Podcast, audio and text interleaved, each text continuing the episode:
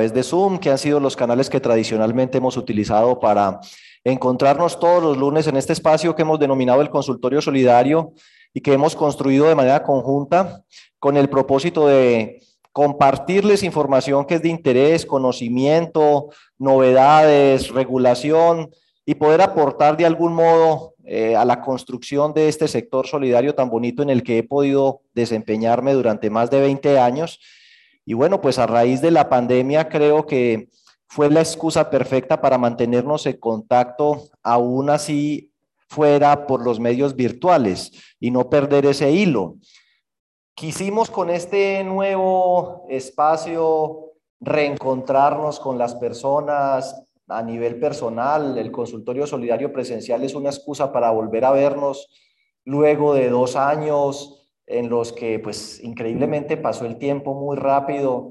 Eh, por ahí estaba saludando a algunos amigos y de verdad hace dos años no nos vemos. O sea, presencialmente hace dos años no nos encontramos. Eh, por lo menos presencialmente. Así que el día de hoy, como es de costumbre, pues vamos a hacer el consultorio mm, de la horita que se va a estar transmitiendo por, por YouTube. Luego, bueno, luego no, pues porque ya ha pasado cierto tiempo, las personas seguramente han tenido alguna dificultad para llegar. tenemos más o menos inscritas unas 100 personas para el consultorio presencial eh, y la idea es compartir con ellos un desayuno. Espero que no me van a dejar servidos los desayunos. Ah, entonces el desayuno va a ser eh, ahorita después de las nueve y si no nos va a tocar comernos varios desayunos a cada uno. Luego de que pasemos el desayunito, pues nos quedamos un, rato en el que ustedes, pues por supuesto, me pueden hacer las consultas que quieran. Podemos hablar de lo que quieran. Eh, yo les quiero compartir dos herramientas eh, o, o, compartirles dos conocimientos de los que me hacen muchas preguntas y me los preguntan muchas veces y como yo ando tan enredado, pues no tengo tiempo de estarle contestando a todo mundo que dónde se ven las tasas de interés, que dónde se ve la inflación, que dónde se ve el PIB, que dónde se ve el desempleo, que dónde se ve cosas que a veces para, no sé, tomar decisiones, especialmente ahorita que las tasas de interés están subiendo, se necesita documentarse, entonces les voy a compartir eso. La presentación la voy a poner en el, en, el blog de la página web para que puedan descargarla y ver los enlaces. Y además hay una herramienta, otra cosa que voy a publicar ahí interesante que creo pues les va a aportar mucho o espero que les aporte mucho, que tiene que ver con el sistema integral de la administración de riesgos y la definición del perfil de riesgos de la organización. Pues hay, varias formas de hacer eso, pero parte de ello tiene que ver con unos indicadores que les quiero compartir y es una herramienta que también voy a poner allí en el blog para que ustedes y las demás personas que están eh, conectadas a través de los otros medios lo descarguen. Dicho esto, y pues sin más preámbulos, hablemos de una vez de las tasas de interés. Allí tenemos unas páginas queda con sus enlaces donde ustedes van a poder ir y consultar la información que a continuación les voy a presentar y que más tarde, después del desayuno, ya los que estamos aquí les muestro en la práctica cómo se accede, cómo se descarga y cómo se analiza esa información. Ahí el Banco de la República pues resulta ser una fuente muy confiable, eh, oficial de información donde hay de todo en ese enlace. Si ustedes quieren ver la DTF, el IBR, el desempleo, el crecimiento económico, la encuesta de expectativas macroeconómicas, de tasas de interés, todo eso lo consiguen en ese primer enlace. Si quieren ver las tasas de CDTs, las tasas de, los diferentes tipos de crédito, las tasas de vivienda, en fin, eso lo van a encontrar en ese primer enlace. Y si específicamente quieren ver las tasas de libranza, la Superintendencia Financiera publica una serie de enlaces o digamos una serie de estadísticas más bien semanales sobre los desembolsos de libranza. La Superintendencia de Economía Solidaria, a su vez, creo que eso alguna vez lo mencioné y no sé si es una herramienta que se aproveche, pero la vamos a revisar hoy, publica las tasas de interés eh, por los diferentes niveles de supervisión. Yo les traje un resumen promedio por nivel de supervisión y tipo de entidad, cómo están las tasas para los diferentes productos para que lo tengan de referencia. Y eh, para el tema de riesgos, no sé si lo habrán visto, pero en el capítulo 2, en lo que tiene que ver con SARC, hay una nueva obligación de actualizar las garantías una vez al año. Los valores de las garantías regularmente en el sistema, cuando se crea, se quedan durante varios años con el mismo valor. Y resulta que pues a partir de este año deben actualizarse y allí están los dos enlaces, uno en el DANE para el índice de valoración predial y otro la guía de valores de fase colda para lo que son las prendas y yo espero pues que esos enlaces les sean de muchísima utilidad. Eh, Empezando pues con los primeros datos que hemos extraído de allí, pues hay como que noticias mixtas, diría yo. Eh, las noticias buenas es que el Producto Interno Bruto, inclusive el Fondo Monetario Internacional proyectó un mayor crecimiento del que inicialmente había previsto para Colombia. De hecho, pareciera que vamos a ser el país con mayor crecimiento de la región. Dios quiera que eso sea así, porque de ello depende en buena medida que logremos quebrarle el espinazo a una cosa que es dramática y explica buena parte de nuestro inconformismo social y es el tema del desempleo. No solo por el lado de una tasa alta que afortunadamente en el último año ha cedido del 19 al 13, sino además por los niveles de informalidad. Allí, pues como se conecta al consultorio gente de muchas regiones, gracias a Dios, pues ese tema de la tecnología permite que muchas barreras eh, se superen, pues pueden buscar su ciudad. Aquí como estamos hoy en Cali y ya somos área metropolitana con Palmira, Jamón y Jumbo, tenemos un desempleo aproximadamente del 13%. Lamentablemente, pues ciudades como Quibdó, una de cada cuatro personas en intención de ocuparse no lo logra y el otro drama es que de las personas que logran ocuparse, hay partes donde dos de cada tres, especialmente hacia la costa atlántica, están ocupadas de manera informal. Pues la informalidad es muy discutible la forma en que se mide, pero tiene que ver fundamentalmente con que las personas no devengan un ingreso suficiente o acorde con su cualificación y experiencia o están ocupados en cosas distintas por debajo de su cualificación y experiencia. Y pues eso habla muy mal de el mercado laboral colombiano. Que digamos que haya zonas tan importantes como esa, Santa Marta, Valledupar, Cartagena, Cincelejo, Costa, en donde dos de cada tres personas está en la informalidad, sumado pues al drama del desempleo. Y si por allá llueve, por aquí no escampa, hablando de Cali específicamente, que es la ciudad en la que estamos hoy, 45% simplificado es casi la mitad. Sí, estamos viendo que la mitad de las personas está subempleada eh, y, estar subempleado casi que es un privilegio porque hay un grupo de personas que ya quisiera tener algún ingreso. Entonces, pues en la medida en que el crecimiento económico se mantenga, esperaría uno que encontremos el modo de vencer ese tema del desempleo. Buena parte o en parte los problemas y también alivios que tenemos vienen por la vía del dólar. Tuvimos una época en la que el país eh, estuvo con un dólar por debajo de los dos mil pesos. Allí creo que, pues no sé, hay diferentes lecturas. Seguramente se afectó mucho la industria nacional porque resultaba muy económico traer cosas desde afuera con esa tasa de cambio. Entonces, celulares, ropa, vehículos, era muy barato. También importar ciertas materias primas y alimentos también salía muy barato. Yo creo que eso de algún modo y, no tengo todos los elementos para hacer la lectura completa, pues afectaba el agro colombiano y de esa época o no sé de antes, insisto que no soy un académico con todos los elementos para poder aportarles, pero Colombia importa casi la gran mayoría de los cereales, más del 80% de los cereales son importados, salía más barato eh, traerlos afuera en esa época Después de eso, pues aún hoy por hoy seguimos trayendo eh, los cereales de afuera, que son materia prima, por ejemplo, para alimentar los pollitos y los marranitos, y entonces pues el, precio de esos alimentos también depende mucho de eso. Y al precio del dólar, pues súmele las dificultades de la cadena de abastecimiento que generó el tema de la pandemia. Mucha mercancía se quedó represada y ahorita que la quieren mover, pues no es tan fácil porque los contenedores en las que las mueven están ocupadas. Entonces eso pues digamos es como el niño llorando y llega la mamá y lo pellizca. Creería yo que el tema del dólar, que ha bajado un poquito a raíz de un hecho nefasto, que es el tema de la guerra en Ucrania, más esas otras cosas de la cadena de suministro, tienen buena parte de la mm, explicación de por qué tenemos una inflación tan alta. A febrero la inflación de los 12 meses previos está en el 8,52. Si ustedes se devuelven, yo me volví hasta el año 1999 eh, pero pues así, haciendo un corte como por aquí. Recuerden que en el 99, 98, bueno, Ernei, algunos de ustedes se acuerdan, lo cual significa que ya estamos un poco veteranos. Em, la crisis financiera cooperativa, menciono a Ernei porque Ernei la vivió conmigo en una cooperativa que ya hoy no existe, Central Castilla, pero en esa época se quebró el UPAC, fue una cosa horrible. Entonces, claro, una inflación de esa época no se ha vuelto a ver, pero de ahí para acá, miren, cojan este 8 como línea base Solamente dos veces hemos estado por encima del 8%.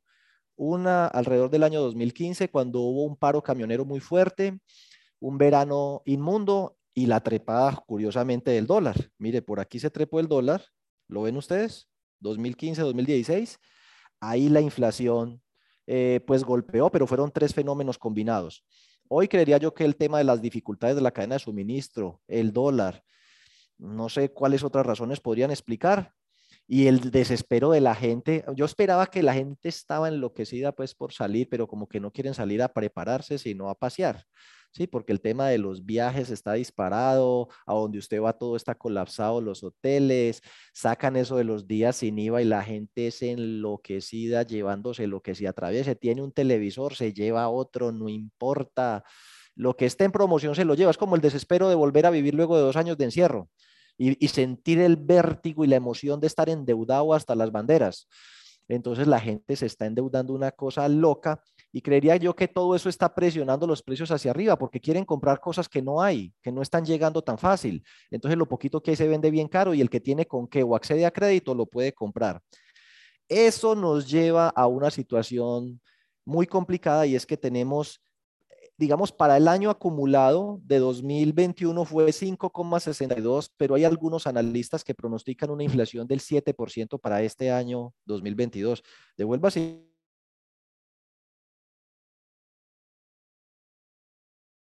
mundial y la crisis del UPAC, no habíamos tenido una inflación de esos niveles. Entonces, claro, todas las alarmas están prendidas, todo el mundo con los pelos de punta y el Banco de la República empezó a subir sus tasas de interés, la, última vez la subió un punto de un solo golpe, del 4 al 5. Se espera que este mes nuevamente le incremente al 6. Y pues la gente anticipadamente, sabiendo que eso va para allá, empezó a ajustar sus tasas de interés. Cuando hablo de la gente, es pues el sistema financiero. Esa es la DTF, que es una tasa de corto plazo. Y esa tasa de corto plazo está atada muchas veces a obligaciones financieras que sus entidades tienen y es importante que tengan presente los impactos que eso puede llegar a tener en cada una de sus organizaciones y que si es del caso revisen sus presupuestos y corrijan los del 2022. A propósito que ahora han resultado elegidos nuevos administradores, pues miembros de junta directiva y consejo. Ese es un tema importante. Lo digo porque hasta antes de la pandemia, este era como los niveles de normalidad de la tasa. Aquí tenemos un evento, aquí tenemos otro evento, aquí tenemos otro evento atípico, pero por aquí viene, digamos, por algún modo diciendo es normal, entre el 4 y el 5%. Esto es absolutamente anormal, eso nunca se había visto, porque nunca habíamos tenido una pandemia, por lo menos no en, en esta generación. Y las tasas de interés bajaron durante los años 20 y parte del 2021 a niveles del 2% e inferiores.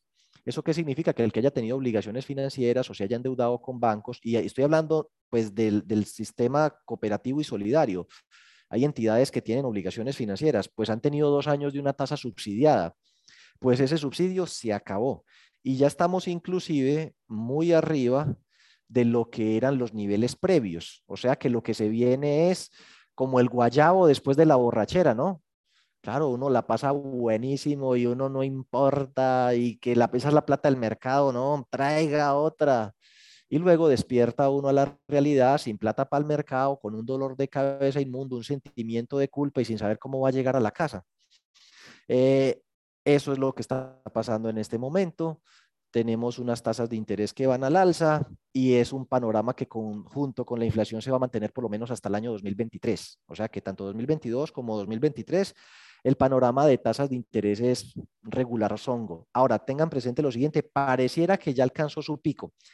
Cuando uno consulta las tasas de interés, pues las tasas de corto y largo plazo le permiten ver para dónde los analistas creen que va la cosa. Cuando la tasa de corto plazo es más alta que la de largo plazo es porque los analistas creen que las tasas van a bajar.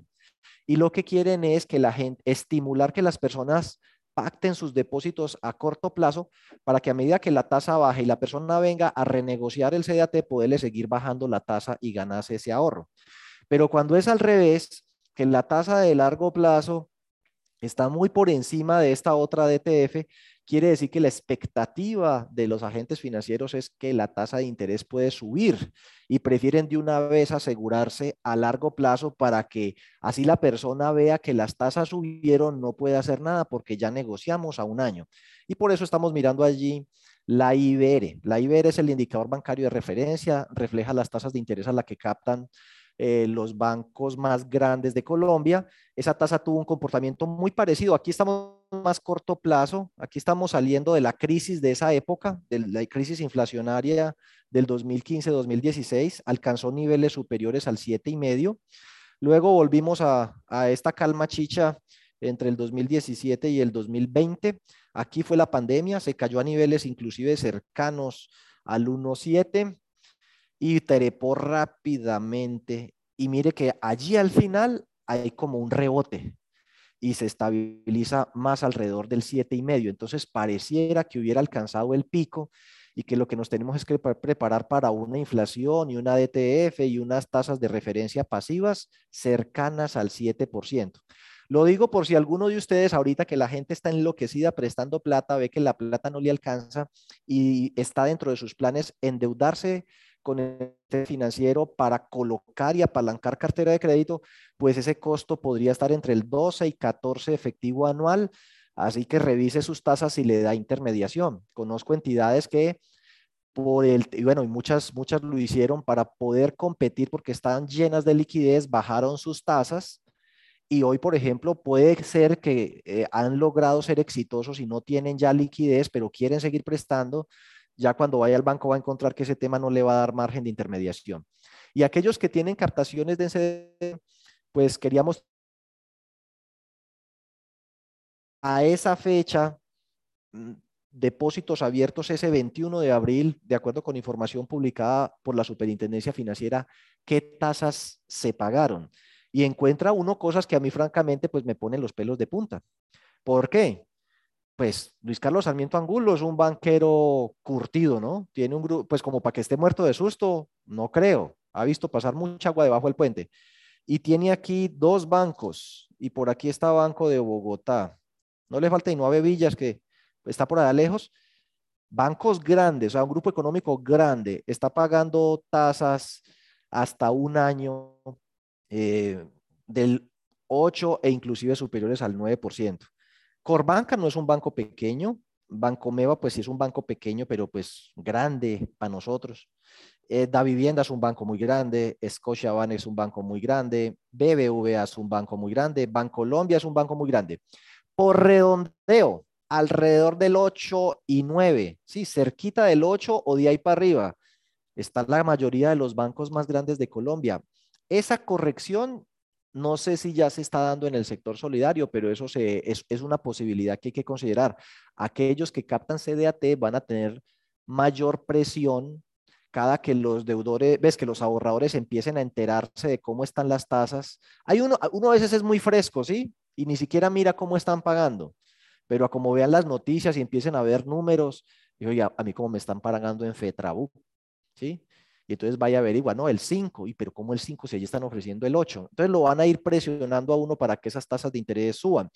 Y digo que el sector cooperativo se mueve más lento porque aquí lo pueden ver ustedes. Aislé los datos de las cooperativas financieras vigiladas por la Superintendencia Financiera y ven ustedes que las tasas de este sector están más bajitas que las del sistema financiero.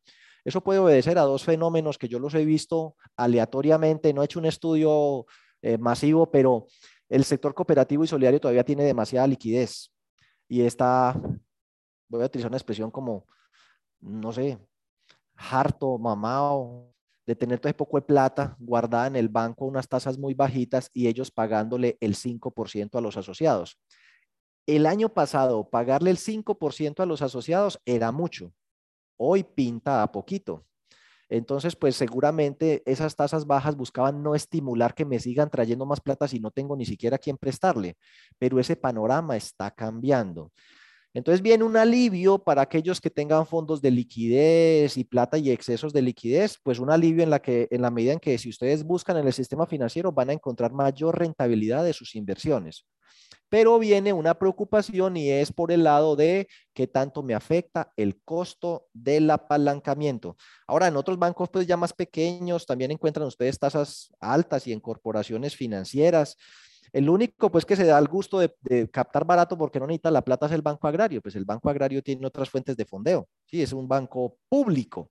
Pero entonces ahí está. ¿Por qué hay todas, tantas entidades? Cuente, tantas entidades captando un año por encima del 7 pues eso simplemente es como una preocupación de que las tasas van para arriba. Las condiciones de vivienda siguen siendo favorables, sobre todo por el tema de los subsidios que siguen eh, viento en popa, el doble subsidio, el programa Mi Casa Ya, eh, más el de la caja de compensación, más el programa de semillero de propietarios, una que gane menos de dos salarios mínimos puede terminar recibiendo subsidios por casi 55 millones de pesos. Pues lo sé porque una persona con la que estoy haciendo el experimento y todo, pero el, uno consigna cinco salarios mínimos y le dan cinco más. O sea, abre una cuenta de ahorro en el Fondo Nacional del Ahorro y consigna cinco y le dan cinco más, más. Bueno, todo el tema del doble subsidio, eso impulsa mucho y el gobierno quiere que el tema de la construcción siga fuerte. Y aquí vemos pues las tasas de interés en mes vencido para el Fondo Nacional del Ahorro, 0,72, Banco Popular 0,75, pero de ahí para adelante créanme que esas tasas están mucho más altas de lo que se veían el año pasado. O sea, vivienda, sea en cada costo, el año pasado se podían conseguir tasas de vivienda del 0,68, 0,79, eh, sobre todo si era a 20 años, más de 100 millones de pesos, compra de cartera hipotecaria. Ese panorama también se acabó. Y si miramos la última semana que está publicada en la página web de la superfinanciera, los desembolsos por libranza, pues digamos que si bien es cierto que están subiendo, y lo ven aquí, las tasas están alrededor todavía del 1%, alrededor de las personas o de las entidades que más colocan vivienda, eh, que más colocan libranza. Las entidades que más colocan libranza tradicionalmente son BBVA, Banco Popular. Aquí Banco Popular esa semana no le fue tan bien. Da Vivienda, Bogotá. Y ahí ven ustedes, 0,91, pero más tirando ya alrededor del 1. Eso llegó a estar muy por debajo. Y el tipo de operaciones que ustedes ven por aquí, mire los montos. Estos montos promedio, 57 millones, 28 millones, 37 millones, 46, 41, 44, fundamentalmente son compras de cartera. Es decir, para lo que nos tenemos que preparar es para una competencia que a unas tasas más altas se va a mantener, especialmente en el segmento de libranzas, a pesar de que la tasa de interés, como les dije, está aumentándose. Ahora, de la página web de la superfinanciera, extraje la información. Para las cooperativas con actividad financiera está a febrero del 2022. Para las otras, pues está hasta diciembre del 2021, porque apenas ahorita están reportando marzo y seguramente lo publicarán por ahí en abril o mayo. Pero la delegatura financiera, entonces voy a señalar varias cosas y ustedes pues después descargarán la presentación y tendrán tiempo de profundizar en los análisis, pero estamos hablando de cooperativas con actividad financiera. Si ustedes observan, eh, tenemos aquí 175 entidades de las cuales 160 tienen productos de ahorro, o sea, ahorro a la vista. 172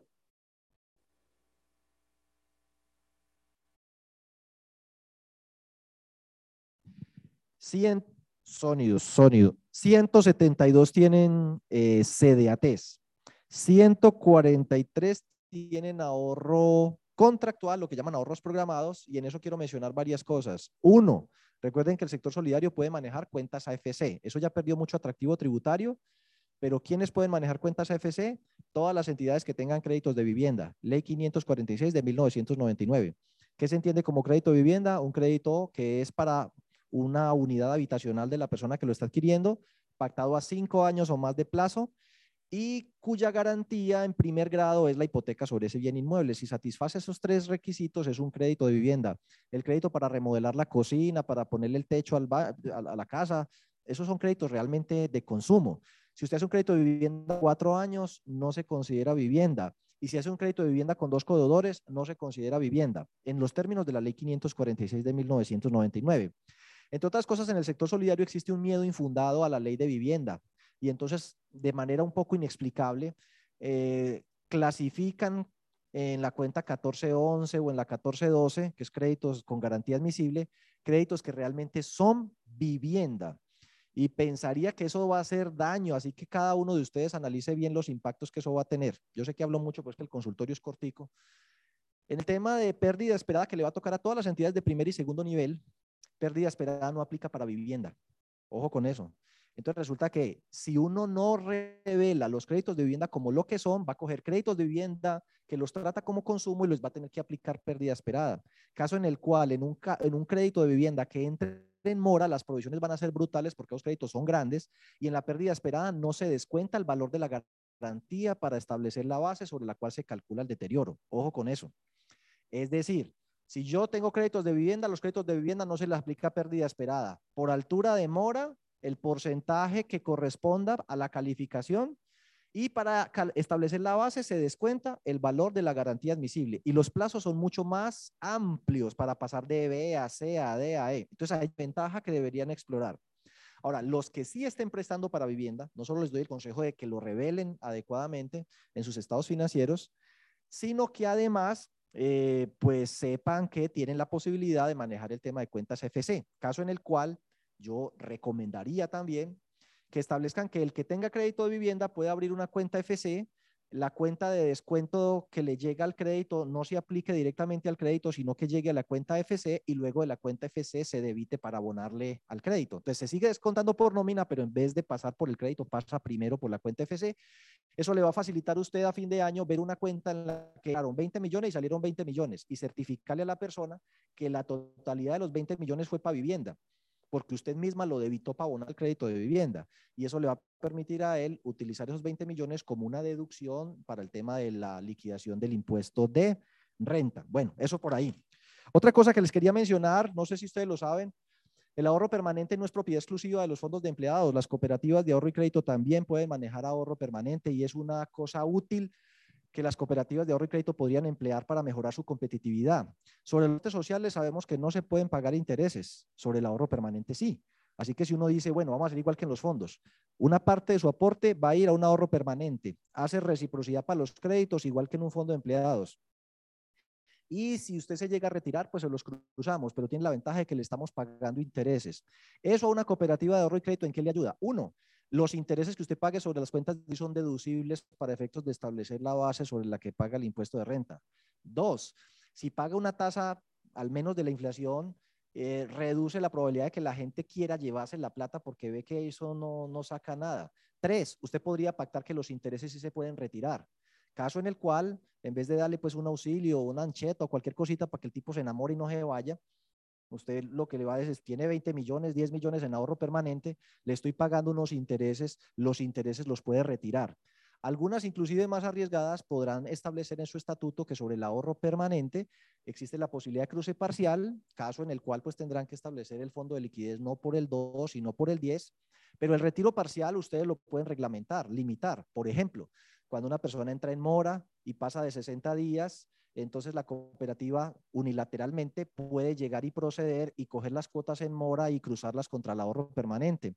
Eso le va a ayudar al menos durante algún tiempo a que su cartera no se deteriore tan rápido y le va a dar tiempo de continuar adelantando las gestiones de cobranza con esa persona en la búsqueda de que lleguen a algún acuerdo o que la persona supere la situación que le impidió el pago o reestructurar o refinanciar la deuda. ¿Cuántas veces nos han enfrentado ustedes al caso de que tiene un buen deudor, una persona que ha sido buena siempre, les debe 30 millones, tiene 20 millones de aportes, en últimas el riesgo no es tanto, la persona sí les quiere pagar, dice, pues que me acabo de quedar sin empleo. Usted me cruzó los, la, la, liquidación, le debía 50, le quedé viendo 30, quedé sin un peso ni para mercar la semana entrante. Y usted ya quiere que yo le pague, pues yo tengo ahí 20 millones, vaya cogiendo la cuota de ahí que yo tampoco me quiero retirar. ¿Eso es posible? No. Entonces termina uno en una situación que pudiera haber sido diferente. Toca excluirlo, queda mal reportado en la central de riesgos, uno con la cartera vuelta nada, toca cruzar los 20 millones, quedan los 10 millones volando, la persona queda como ofendida por la ingratitud de uno, ¿cierto? Porque lo trató como muy mal ahí, entonces dice, ahora no les pago y eso se va a cobro jurídico. Mire que si uno tuviera esa otra posibilidad, 10 millones en aporte, 10 millones en ahorro permanente, dice, aquí lo que yo del ahorro permanente le voy cogiendo las cuotas cuando pasen de 60 días de mora, eh, y bueno, y pues cuando usted consiga trabajo viene a ver cómo arreglamos y pues para obtener nuevo crédito usted debe reponer el ahorro permanente que le abonamos allí. Entonces, como le tomamos 3 millones, miremos a ver cómo se va a reponer ese ahorro permanente para habilitarse nuevamente para el crédito. Pero pienso pues que hay cosas que se pueden hacer y pocas cooperativas están utilizando eso. De 175 que hay, apenas 31 tienen ahorro permanente. Eso sí, todas prestan para consumo, casi todas. Hay una que se está especializada solo en microcrédito. Eso es una novedad. 173. Para vivienda, muy poquitas, 35. Eso significa dos de cada 10 cooperativas con actividad financiera prestan para vivienda. ¿Qué se necesita para prestar vivienda además de ganas? Plata.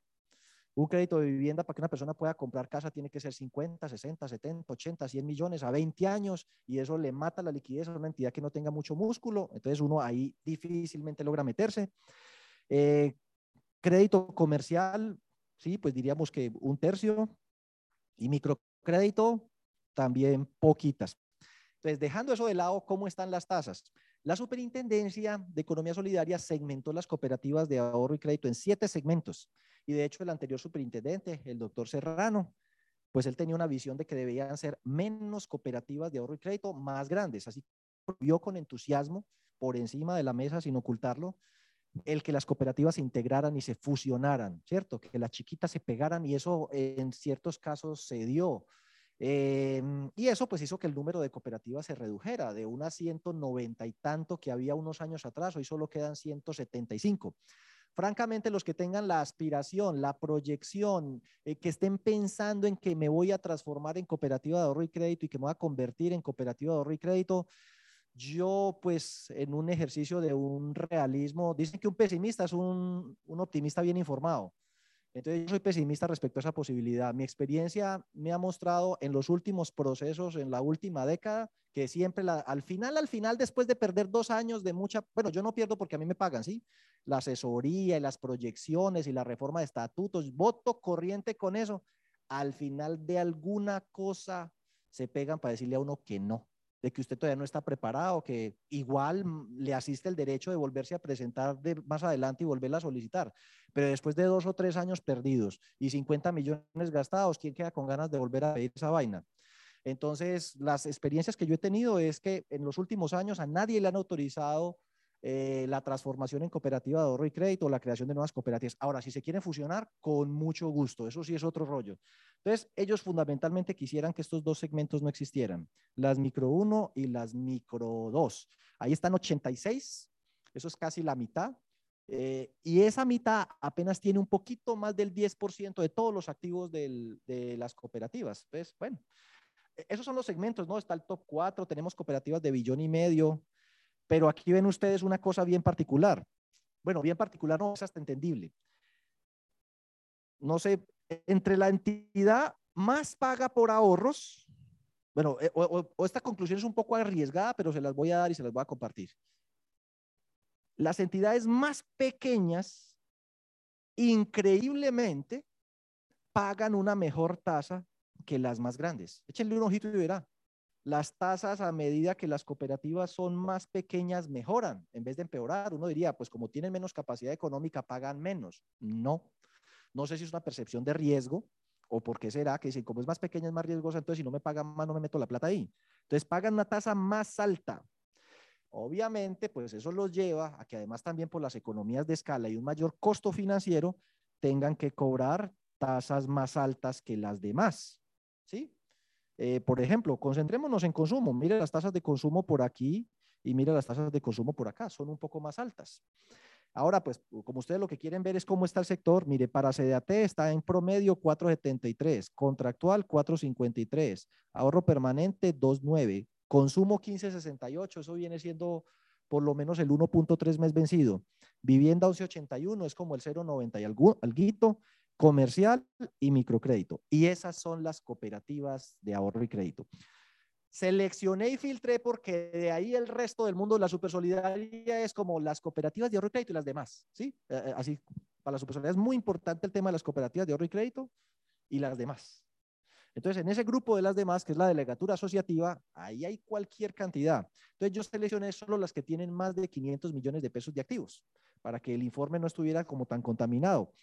Y ahí ven ustedes entonces que tenemos 1.064 entidades, de las cuales eh, fondos de empleados eh, que tengan CDATs 192 de estos 813. Lo que quiero decir y mostrar con esto es que a pesar de que los fondos de empleados tienen la posibilidad de captar CDATs, pocos se le miden al tema de los CDATs. Apenas yo diría que eso viene siendo ¿qué? Un 25%, uno de cada cuatro. Ahorro contractual, también. Ahorro permanente, pues Ah, bueno, además de eso, y aquí tengo que hacer otra aclaración metodológica, estos 813 fondos de empleados son los que están ahí en el estudio, solo 277 pagan intereses sobre el ahorro permanente. Lo que quiero señalar es que estaríamos diciendo que unos 500 y algo más, un 60, dos de cada tres fondos de empleados no pagan intereses sobre el ahorro permanente. De algún modo eso es un subsidio hacia el fondo de empleados que le permite generar excedentes más grandes con una tasa de crédito más baja y revertir esos excedentes en beneficios sociales. Eso funciona bastante bien hasta cuando hay personas que tienen muchos ahorros porque empiezan a tener cada vez una mayor tentación de sacar su plata. Máximo en este momento que las tasas de interés están por fuera, que las tasas de crédito van para arriba, que la inflación está para arriba. Entonces, imagínese una persona con 20 millones de aportes y ahorros que usted le diga, no se revaloriza, no se le paga interés ahorro permanente, eh, pero aquí está este regalito de fin de año. Entonces la persona puede hacer cuentas y dice, bueno, yo tengo 10 millones con una inflación del 6, perdí 600 mil pesos. Y uno dice, este regalo no compensa la plata que perdí. Me sale más rentable y lamentablemente los asociados, pues no, no, individualmente no piensan de manera muy solidaria y, y yo digo, pues eso es entendible. Saco mis 10 millones y más bien le abono alguna obligación, a alguna deuda o cruzo. Ese es un riesgo que quiero señalar, el riesgo de que haya alguna descapitalización en el sector solidario, especialmente de las entidades o de aquellas personas que tienen volúmenes más altos de aportes y ahorros permanentes, donde no les pagan intereses ni revalorización, pero hay, em, que dijera yo, una inflación alta. En un momento en el que además de pronto los excedentes no van a abundar, yo no sé cómo estarán sus entidades, pero los excedentes del sector solidario son magritos más bien, porque han tenido dos años muy malos, pues flojongos más bien, 2020, 2021. Y se nos viene encima el tema del CIAR, la pérdida esperada y empezar a aumentar las provisiones entonces los excedentes no abundan como para uno decir que va a generar un paquete social tan grande que retenga a estas personas porque diga, pues no, no gano plata por este lado, pero lo que recibo en beneficios es tan grande que mejor me quedo. No sé, ese es un reto. Miremos a ver entonces cómo está el tema de CDATs. Aquí también lo ven ustedes. Las mutuales también captan, pueden recibir CDATs. Entonces, fondos de empleados y mutuales que sí pueden captar eh, tienen una tasa promedio del 4.52, contractual 4.61, permanente 3.17, pero ya dije, no todas pagan. Consumo está alrededor de 15.40, vivienda 10.33, comercial 11.63. Recuerde, comercial, muy poquitos están metidos en crédito comercial, pero muy poquito, eso es casi circunstancial. Microcrédito, vea, un fondo de empleados de nivel 2 tiene microcrédito y una mutual tiene microcrédito, no más. Y créditos a empleados 12.28, eso da como el 1% mes vencido.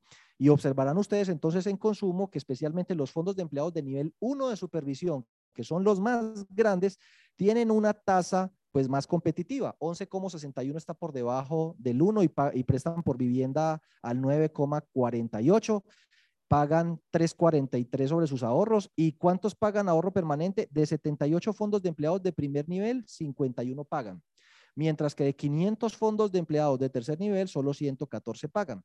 Así que, eh, pues se demuestra un poco que entre mayor es la capacidad económica por el tamaño, más fácil aparecen economías de escala que hacen posible pagar rentabilidad sobre el ahorro. Bueno, entonces, en conclusión, a ver cómo voy. Es que como empezamos un poquito tarde, le di muy duro al tema. Em, las tasas de interés bajitas se fueron, vienen las tasas altas, llevamos cinco meses continuos subiendo la tasa de usura, todas las tasas de interés están subiendo, vivienda, consumo, tarjetas de crédito, bueno, microcrédito siempre ha sido venenoso, alto. Em, y bueno, pues eh, a pesar de que esas tasas de interés están altas, eh, la euforia de la gente por enculebrarse no pasa. Entonces, miren, en el primer trimestre del año 2021 los desembolsos no crecieron en el primer trimestre de este año tienen un crecimiento del 35%. Primer dato. Y eso que no, hemos empezado a comparar el segundo trimestre, que es cuando se dio la pandemia. Pero miren este dato. Estos son de esas personas naturales.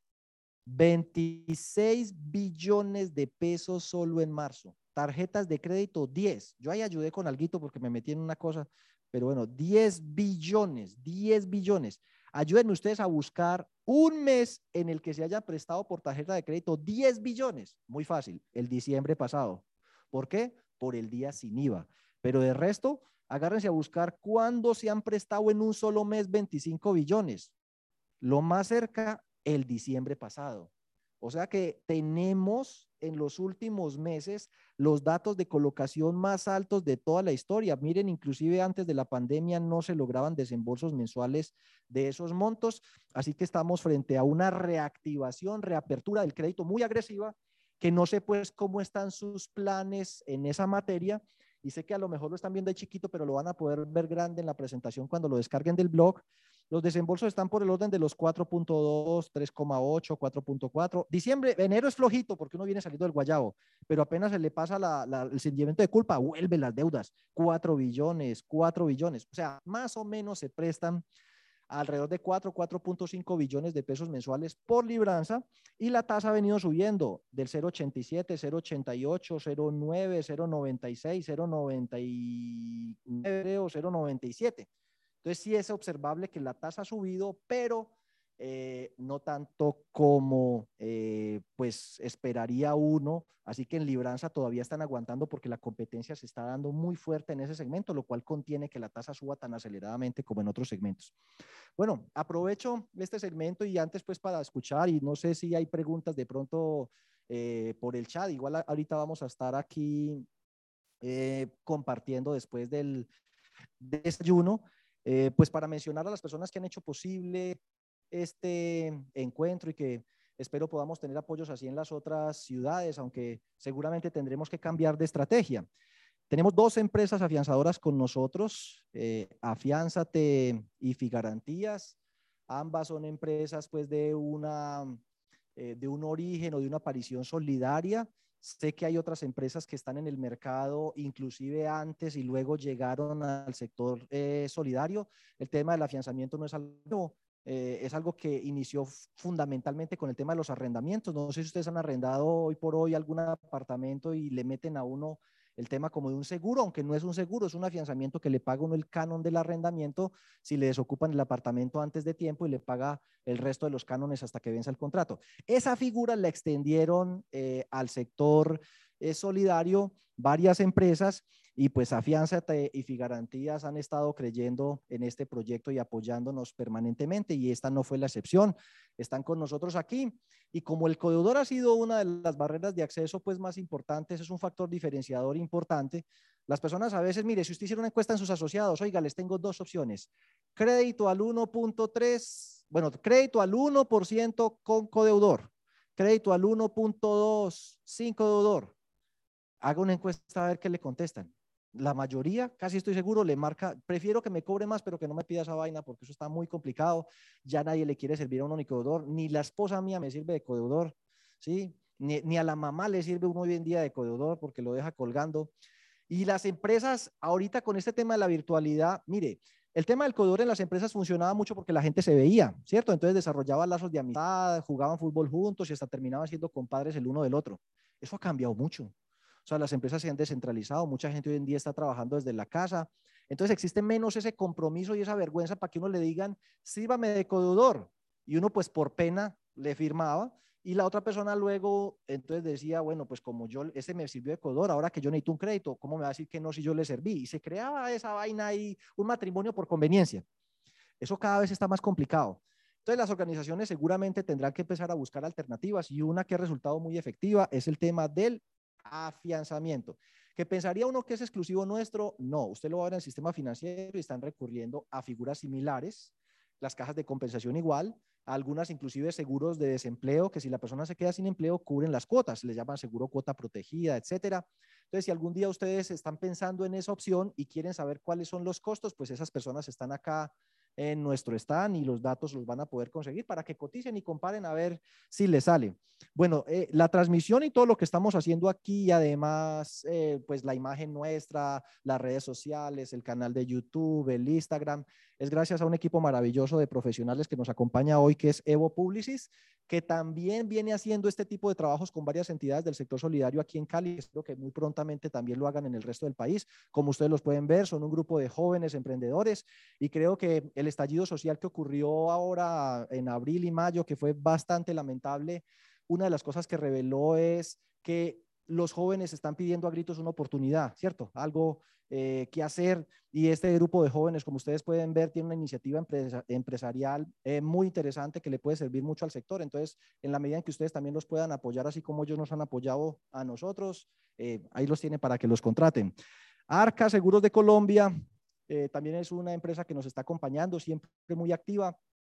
Corredores de seguros que trabajan mucho con el sector solidario, que conocen mucho del sector solidario porque las personas que son líderes de esa empresa eh, trabajan y asesoran otras organizaciones como FECOLFIN, que es la federación que agrupa las cooperativas con actividad financiera, muy cercanos a entidades como CERCOFUN eh, y otras entidades del sector solidario, es decir, que son de aquí, pues como de la casa, de la familia.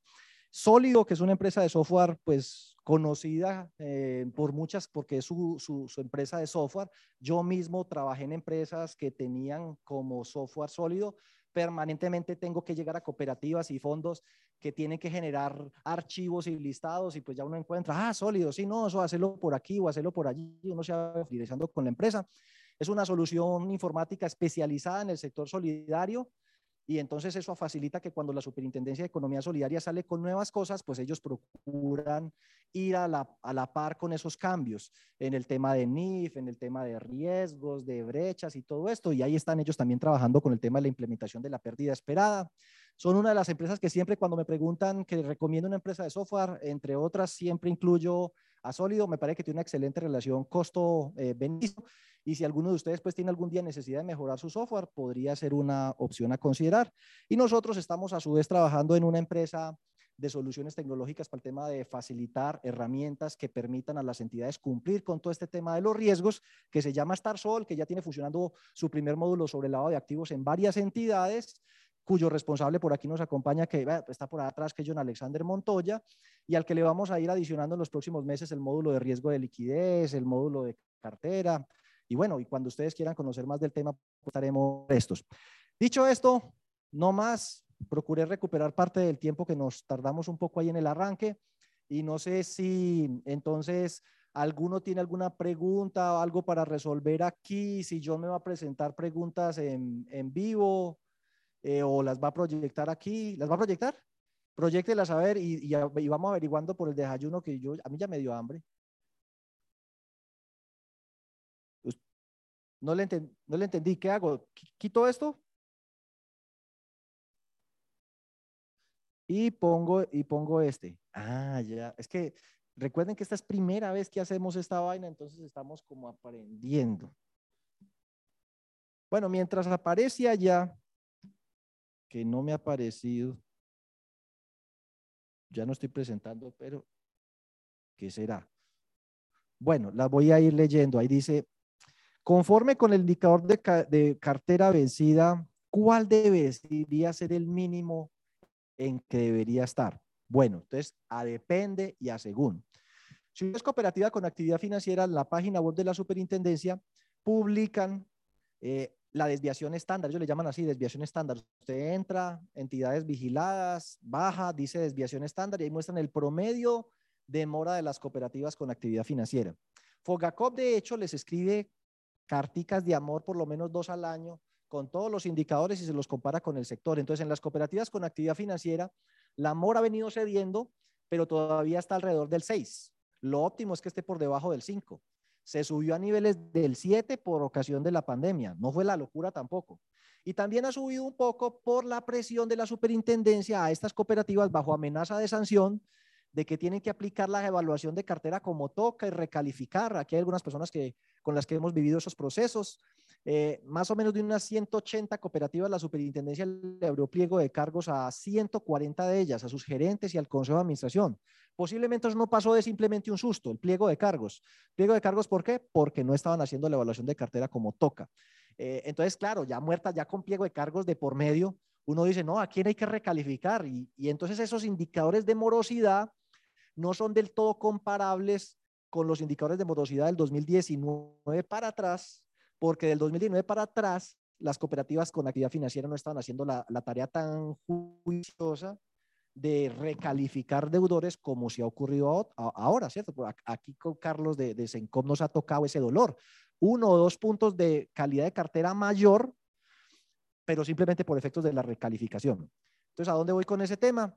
Posiblemente ese indicador en los últimos meses se ve como muy alto, no del todo, no todo es eh, pandemia, es también ese tema de la recalificación. Si nos vamos para los fondos de empleados y demás entidades, pues ahí sí yo les invitaría a hacer varias cosas y eso me da pie para invitarlos a que visiten el blog. Pero, oye, es que ahorita pues me pongo a mostrar tanta cosa y me embolato. En el blog tengo dos cosas. Uno, los indicadores por sector. Yo les he comentado eso eh, a 2021 y ese trabajo lo hago cada año. Entonces, mi invitación es, como de las demás entidades, la superintendencia todavía no publica estadísticas, le recomendaría que mire los indicadores del sector solidario para el segmento al cual usted pertenece. Allá yo tengo el indicador y todos los indicadores financieros para fondos de nivel 1, de nivel 2, de nivel 3 de supervisión, cooperativas con actividad crediticia, mutuales, etcétera.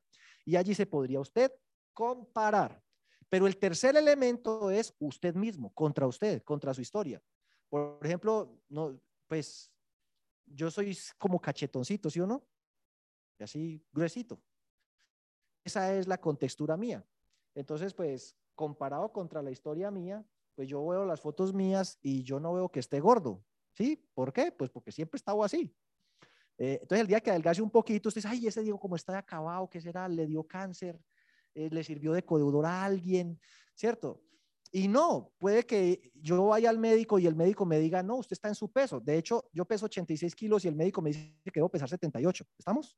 Entonces, con lo que es ideal para mí es que mi índice de masa corporal yo debo pesar 78, pero contra mi historia estoy a 8 kilos lejos de esa vaina.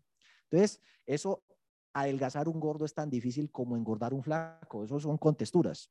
Entonces, si bien es cierto hay un estándar y usted se compara contra el estándar y usted dice, los fondos de empleados tienen una mora del 3, pero revise si usted, usted nunca ha visto ese dato. Y hay casos de extremo y extremo. Fondos de empleados que nunca han tenido ni el 1 de mora. O sea, el 3 es un escándalo. Y hay fondos de empleados, y yo conozco alguna, la mora no les baja jamás del 5. Entonces, pues a la hora de definir el perfil de riesgo, que es lo otro que les voy a contar ahorita más tardecito después del desayuno, que van a encontrar eso en la página eh, web, en el blog, allí ustedes lo que van a poder hacer es una cosa tan sencilla como esta. Digita su código de identidad y él le muestra los últimos cinco o seis años de sus estados financieros y aquí en la parte de abajo le calcula los indicadores y le da una nota y le dice su perfil de riesgo, pero con una base que le puse allí que no corresponde a lo que debería ser. Esa ya responsabilidad de la Junta Directiva, del Consejo de Administración, del gerente y del Comité de Riesgos. Calibrar esos indicadores para decir, yo, por ejemplo, yo aquí como usted me ven, yo con 82 kilos me sentiría bomba, ¿sí? Entonces yo no me voy a poner de meta 78, 77 cuando con 82 para es un reto. Entonces lo mismo, Ahí dice, indicador de calidad de cartera. Por debajo de 2, la berraquera. Por encima de 4, la locura. ¿Quién dijo que tiene que ser entre 2 y 4? Eso lo debe definir usted. De acuerdo con el promedio del sector. De acuerdo con su propia historia. Y eso es lo que yo los invito pues a que ustedes consulten en el blog y es la herramienta que les pienso pasar. Pero pues para darle algún dato a esa persona le voy a decir, las cooperativas de ahorro y crédito están por debajo del 6, ya. Los fondos de empleados oscilan alrededor del 3 y las entidades con actividad crediticia es frecuente observar datos más altos que el de las cooperativas de ahorro y crédito, 7, 8, 9%. Es decir, el riesgo en las cooperativas multiactivas de aporte y crédito, o sea, las que no son con actividad financiera, es más alto. Si los pusiera en escala, el riesgo más bajo de crédito se observa en los fondos de empleados, seguido de las cooperativas de ahorro y crédito, porque tiene una supervisión muy fuerte, y por encima están las demás. Las demás regularmente tienen moras de 7, 8, 9% promedio. Listo, John, dale a la siguiente.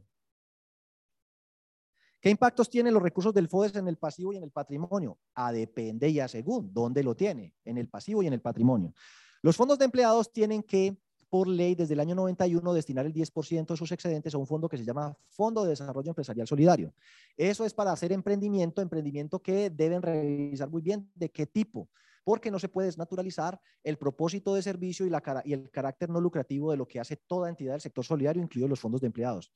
Esa claridad o esa observación está en un concepto unificado que sacó la Super Solidaria en el año 2016. O sea que lo único que usted tiene que hacer es escribir en Google concepto unificado FODE Super Solidaria y ahí lo encuentra. Y lo digo por qué, porque como siempre reitero y a veces de manera jocosa, eh, hay es que, bueno, ¿qué vamos a hacer con esa plata? Hagamos emprendimiento. Entonces, ¿por qué no nos metemos en un cultivo? ¿Por qué no eh, nos metemos en una cría de ganado, de cerdos, de pollos? Eh, y por ahí en un seminario que estaba dando ocho días o este fin de semana, me estaban preguntando que si podían invertir en Bitcoin. Y todo eso son eh, iniciativas, gente pensando cómo poner a producir esa plata o hacer algo en beneficio de su fondo, lo cual no está mal. Pero deben entender que este tipo de empresas está orientado fundamentalmente a prestarle servicios a sus asociados. O sea que el proyecto de emprendimiento que usted desarrolle debe estar orientado a satisfacer alguna necesidad de esos asociados. Entonces, por ejemplo, el fondo de Atlas montó un almacén para venderle a los asociados. ¿sí? el fondo de empleados de Johnson tiene un almacén para venderle a los asociados. Hay otras iniciativas empresariales que se pueden desarrollar y mientras estén orientadas a los asociados, puede utilizar los recursos del FODES para eso. Caso en el cual, si uno crea, por ejemplo, una SAS, Sociedad Anónima Simplificada, como ha ocurrido en muchos fondos de empleados, los recursos del FODES se tienen que trasladar al patrimonio porque esos son fondos sociales capitalizados. También la superintendencia dio la posibilidad, y creo que hoy todavía existe, porque lo he visto en respuestas que le dieron a algunas entidades, de trasladar los recursos del FODES al patrimonio y punto, simplemente para fortalecer patrimonialmente y poder asumir mejor los riesgos, darles mayor músculo con una fuente de recursos permanente, sin costo financiero y sin riesgo de liquidez. Entonces, si uno tiene 500 millones de pesos en el, en el FODES, supongamos, y se vamos a, apoyar proyectos de emprendimiento de los asociados, que es la otra opción, pues esos 500 millones se van a ir, lo cual significa salen de su capital de trabajo. Mientras que usted dice, no, yo que me voy a poner a apoyar emprendimientos, ni me voy a meter yo en eso, yo voy a estar de Cartago, estoy ya con lo que tengo. Cojo los 500 millones y los paso al patrimonio, ya. Esa plata nunca se va a ir y usted la puede utilizar, por ejemplo, como capital de trabajo para vivienda, no le cuesta un peso, nunca se la van a llevar. O sea, eso fortalece bastante las organizaciones. Entonces, en conclusión, están esas dos opciones. O hace emprendimiento el fondo o apoya los proyectos de emprendimiento de los asociados. Desarrolla un programa. Cualquiera de las dos requiere la autorización del 50% por lo menos de la asamblea. O sea, se tiene que llevar a asamblea, no lo decide la junta. Y eso pues determinará qué, qué hacer. en, digamos que en recomendación, consulten el concepto de unificado. Son cuatro hojitas bastante ilustrativas. John, dale. ¿Ya acabó? Ah, Diego, explica el ahorro permanente. Ah, no sé si les va a tocar devolverse al video, pero el ahorro, el ahorro permanente en los fondos de empleados, el que es fondo de empleados lo entiende perfecto. Todo el mundo tiene la obligación de contribuir con una cuota, 100 mil pesos, pero en los fondos de empleados dan la posibilidad de partirla. Mm, por, y máximo, o mejor dicho, más bien mínimo el 10% es para aporte y hasta el 90% se puede destinar al ahorro permanente.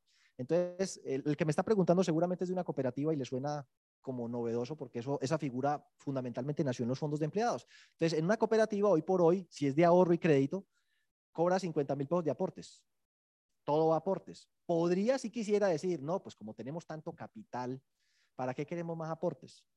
Cojamos y digamos, 5 mil pesos van a los aportes y 45 mil pesos van al ahorro permanente y los 45 mil pues le pagamos intereses y así en vez de ganarnos 5 mil millones nos ganamos no más mil y los otros 4 mil millones los repartimos pero en intereses de los asociados. Eso no va a tener cuestionamientos por parte de la DIAN porque tiene relación de causalidad, necesidad, proporcionalidad. Eso sí le hace su retención en la fuente por rendimientos financieros y le dice a la gente, va, le tengo una noticia buena y una mala. La mala es que no le voy a dar auxilio de anteojos. La buena es que puede sacar los intereses y comprárselos usted mismo. Sí, son opciones. Pero tengan en cuenta pues que el tema de, del cumplimiento del capital mínimo irreductible, capital institucional, hay que hacer bien las cuentas, entonces podría ser que esto sea viable en organizaciones que ya su nivel de eh, capital por aportes amortizados o aportes readquiridos ya les permite cumplir con el capital irreductible sin ningún problema. O sea, hay que mirar varios elementos, pero en conclusión ese es el ahorro permanente. Es permanente porque es todo el tiempo, es obligatorio y uno por estatuto se establece si lo puede retirar o no y hacerle cruces parciales al capital. Si no, se tiene, si no existe esa posibilidad, sino el día que el asociado se vaya, el fondo de liquidez sobre ese tipo de ahorros es del 2. Si existe la posibilidad de cruces o retiro parciales, ese fondo de liquidez es del 10. Y eso es lo que hay para decir del ahorro permanente. Con eso creo que concluimos las preguntas acá. Y no sé si podemos dar también por concluido entonces la, eh, el consultorio a título, el que estamos pues transmitiendo en vivo para cerrar todo esto y toda esta luz y todo este rollo. Eh, no sé, ayúdenme allá los de los, los, los, si tienen claro pues para que pasemos ya al tema del desayuno, ¿cierto que sí? Ya los huevos están fritos, todo está listo hacemos el desayunito, hacemos la pausita y volvemos para contarles los dos temas que les quiero contar del tema de tasas de interés y lo de los indicadores y del perfil de riesgo. Yo espero que me ayuden todos a, pues ustedes no, porque ustedes ya lo hicieron. Eh, las demás ciudades eh, a buscar pues apoyo. Estamos viendo cómo hacer este mismo espacio en otras ciudades, Barranquilla, Medellín, eh, Bogotá. Pero por supuesto que mire que físicamente no, no, estaba yo equivocado cuando decía que esto nos transformó. Mire, inclusive un evento gratuito, no hay que pagar un peso. Yo dije, no vamos a tener dónde echar la gente. No es cierto. Tenemos muchísima más gente conectada en YouTube y en Zoom, desde la comodidad de su casa, desde la comodidad de su oficina, sin trancón, sin pagar parqueadero, nada. Entonces, pues seguramente yo voy a seguir colaborando con los procesos en los que ustedes me den la oportunidad virtualmente, ¿sí? Virtualmente. Pueden seguir contando conmigo. Y nos encontramos por ahí de vez en cuando para tomar un cafecito, una cervecita, pero para trabajar virtualmente. Bueno, eh, dicho esto, pues entonces concluimos y pasemos al desayuno.